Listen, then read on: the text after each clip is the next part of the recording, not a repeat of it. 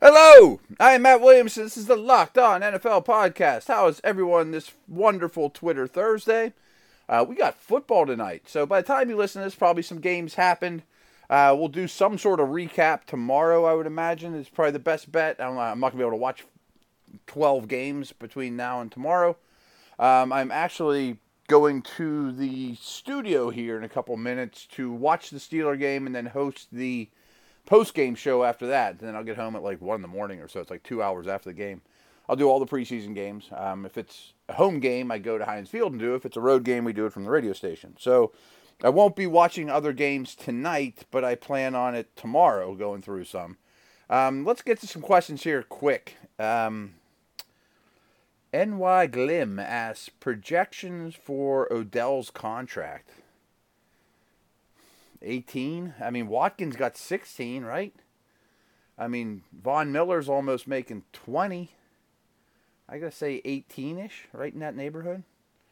Uh, F Hot 97 says your boy Nick Chubb getting a lot of good pub at training camp. Any predictions for tonight?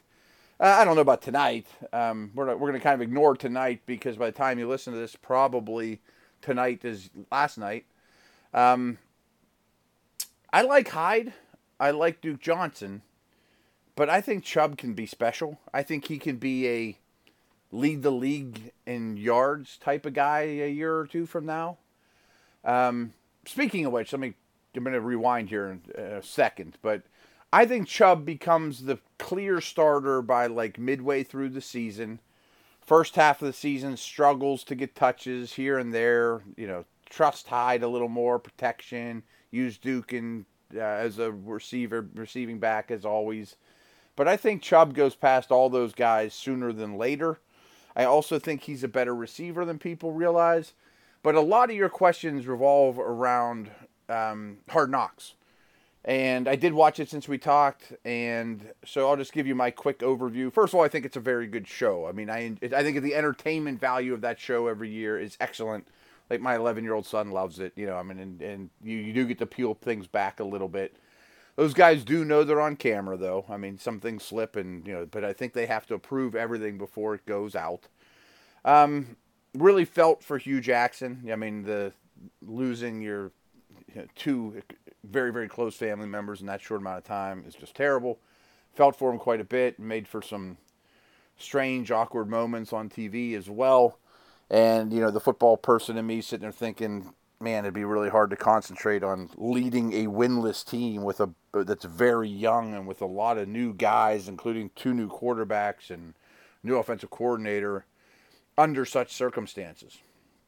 But I also thought that Hue didn't come across strong to me. and I'm not even talking about that. I'm just talking about as a football coach, as a head football coach. You know, he has to tell the room that it's his team. You know, how many head coaches have to do that? You know, like, yeah, we know it's your team there, Coach Belichick. You know, like, you think anyone else has to? It's just known. You know, you think the. I, I thought he came across as soft and. Um, the whole thing about not getting, you know, allowing guys to sit out and you got in that situation, anyone, I, I would agree with Jarvis Landry. Get your ass on the field. So another thing that bothered me, and it bothered me when he said it too a while back, that it almost kind of made me feel like he's detached from the city he's in. That you know, if things don't go well this year, I'm gonna jump in Lake Erie. You know, like so, you know, like, and he made it into a charity event and we're cleansing all the losses. Okay, that's fine. But when he said it, I was almost, you know, a while back, was like, dude, I mean, I live two hours from Lake Erie. We drive up there every 4th of July to jump in the lake because it's fun. That's what people do. I mean, it's hot out. You know, like, jump in the lake in January if you're going to do, you know what I mean? Like, here, you know, how you like that? Jump in the lake in January if you screw up again, you know? Anyway, um, I, am not impressed with the organization, the leadership, all the things that I've worried about from the beginning with these guys. Um, Daniel Lufter asks, "What's the biggest weakness for the Saints?" They're my second-ranked team, and I have a hard time finding weaknesses. You know, I mean, I think their biggest weakness was pass rush, with the obvious exception of Jordan, and they have some defensive tackles people don't know about that are good players. But can Davenport fill that as a rookie? Um, they obviously think so. Two first round picks to acquire him. But I bet that's still not a strength.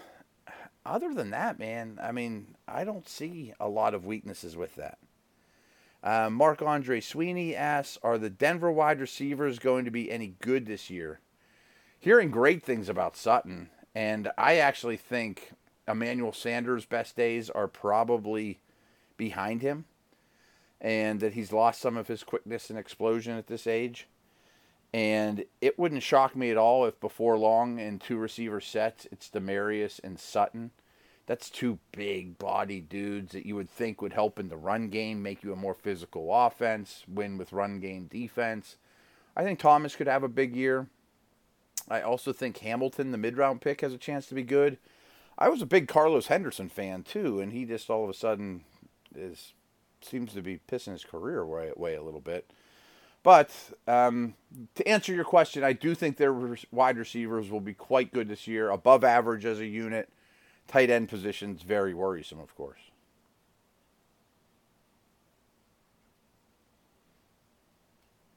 All right, all right. I am asked also 2016 first round rookie wide receivers. I assume this stems off the Coleman podcast we just did. All have underperformed to date. Who is the most likely to succeed? I've been reading good things about Treadwell. Doesn't seem like opportunity will be there, though. I'm also excited about Coleman on the Bills. Am I crazy? I think this is good for Coleman, um, certainly from an opportunity perspective, and certainly from a Bills perspective. But it's also one of the worst situations out there in terms of quarterback and offenses to be in. I, like I said, I think that's the worst offense in the league. And you know how well is he going to handle the weather and things like that. I mean, there's better places he could have gone. Dallas, for example, would have been much better. But getting out of Cleveland, I think, will be good for him. I don't think his career is over by any stretch. I've been reading good things about Treadwell as well. Um, but there is opportunity. I mean, he could easily win the number three job, and teams are in 11 personnel more than any uh, personnel grouping in the league. And Diggs and Thielen are both very adept out of the slot, where Treadwell to me is an outside guy. He was my favorite of the group coming out. Like I say, I mean, I thought he was a better separator than he is. I thought he's been very disappointing. I mean, clearly. Will Fuller is what he is. He's the other. There's two others, Fuller and Doctson. Um, but I don't think Fuller has a real high ceiling. So Doctson would be the guy that I would pick. Um, who's most likely to succeed? It's kind of a make or break year for all these guys, less so for Fuller. But I think Doctson, to me, has a real chance to possibly be the Redskins' number one and certainly their deep threat. But I think he brings more to that a lot of red zone um, go up and get it mentality. So I like Doctson. He would be my choice of who's most likely to quote hit out of those groups. Um, Lionel Leal asked me which NFL team, will an NFL team ever create a rotation like pitchers in baseball, maybe increase rosters and quarterback longevity? I don't think so. I mean, that has been tried in the past, most famously, and by the look of your picture, you're a little younger than me. Um, Landry did it with the the uh, Staubach Morton. They did every other series. It was crazy. You know, I mean that was in the '70s, obviously, early '70s. I just think that position has to command the team, even if he's not the best quarterback in the league or the best quarterback, uh, you know, out there. I think you you have to build an offense around their strengths. Um, you know, Mike Lombardi often says quarterbacks are like baseball stadiums. You know, they're all different, and you cater your team around your quarterback. So if you have two of them, unless they have identical skill sets and strengths and weaknesses, which isn't going to happen, you'd almost have to have two different playbooks. Um, so the short answer, I really don't think so. I mean, I really don't. Um, Joshua Carlson asked, with the move to the passing game, do you see a team taking advantage of that by with the running game. For example, if a team is 11 personnel and the D has six DBs on the field, you see a team with a good O line keep running the ball until the D adjusts. Then somebody also asked a very similar question and also lumps in the Jags here. You know, I mean, could a run first team kind of zig when the other team, uh, the rest of the league zags? And that, you know, reminds me of Belichick a little. And I hear you. Just throwing the ball is a much more efficient way to move it, though. You know, I mean, think about everything that has to go right to pick up four or five yards on the ground. You know, snap the ball, hand it to somebody else, which takes a minute or two, and five, six, seven blockers pretty much better win their block or at least tie. If one loses, chances are the, the run gets blown up.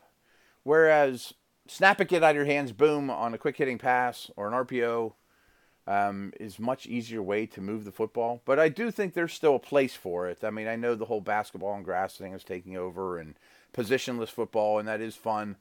But with the rules today, too, I mean, it's just so advantageous to throw the ball. You know, they've set it up that way. That's what the fans want to see. You know, I think the running game is still important to close teams out, you know, for sure. Um, big believer in like second and one, second and two, third and one, third and two. Hand the ball off, get the first, keep the chains moving. You know, I mean, so I, I hear what you're saying, but and there is a place for it. I mean, I always think that thinking outside the box or going against the grain is often a very good approach, but you know, it, it takes an awful lot of handoffs to churn their way down the field and get points. Joshua Silber asked me, "What was your evaluation of Trent Richardson coming out of Alabama?" Were there any warning signs that he would bust so hard by year two? I totally missed on him like everyone else. I mean, I thought he was, at the time, as good a running back prospect as I had ever seen. I remember uh, one of my duties at ESPN, his rookie year.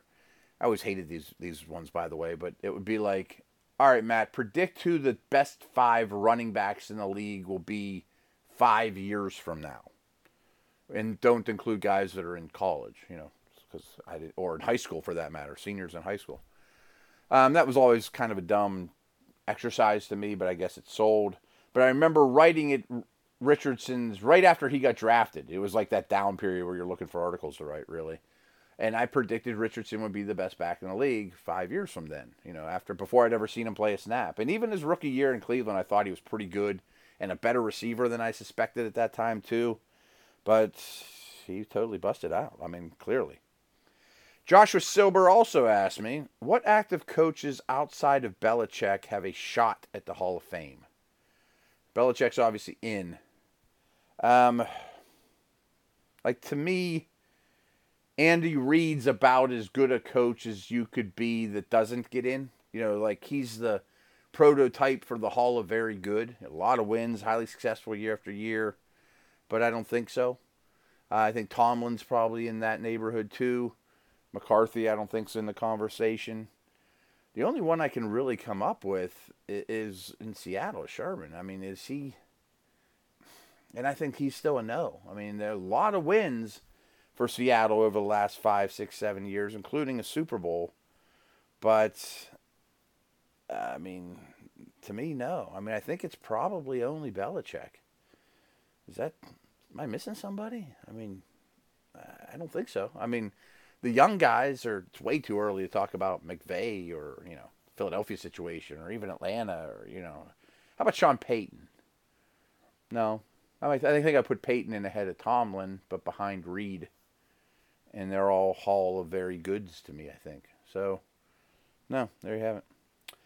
Um, we had another good one here. I just overlooked for a minute. Uh, where the heck is it? Then I got to get out of here. I actually have to be in the studio in about 45 minutes, and it's a good half hour away, and I got to get this out published for you.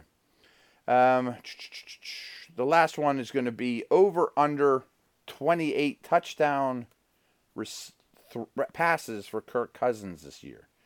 Um, in all these situations, the smart money is always take the under because injuries. I mean, if the dude gets injured, well, then you win your bet. I mean, he pretty much has to stay healthy to hit these any of these kind of numbers, and that's true, not true. It's true for Cousins, but for everyone. And as I've mentioned, I am worried about Cousins taking more hits or taking a lot of hits. Last year, he took a ton of hits um, behind a suspect offensive line. But I probably will go. Ooh, that's a good number though. 16 games. I mean, two a game gets you over. Um, if we operate that he's under the assumption that yes, he plays 16 games, I think I'll take the over. You know, I mean, I think that Cook will catch a lot of passes. Wouldn't shock me if it's a run first offense, but I could see, you know, Rudolph always catches quite a few. I think Cook will take a screen or two to the house, you know, for some long ones, long ones potentially. Obviously, the receivers are exceptional. I mentioned Treadwell. I don't really care about him at this stage. I guess I'll go over on Cousins, um, but that's a pretty good number. I mean, I think that's realistic for sure. All right, everyone. Like I said, I got to run. Um, tomorrow we will recap all the news. Hopefully, they're not you know littered with injuries or you know bad things. Hopefully, it's a bunch of Sam Darnold look great, those type of things. All right, take care. We'll see you later.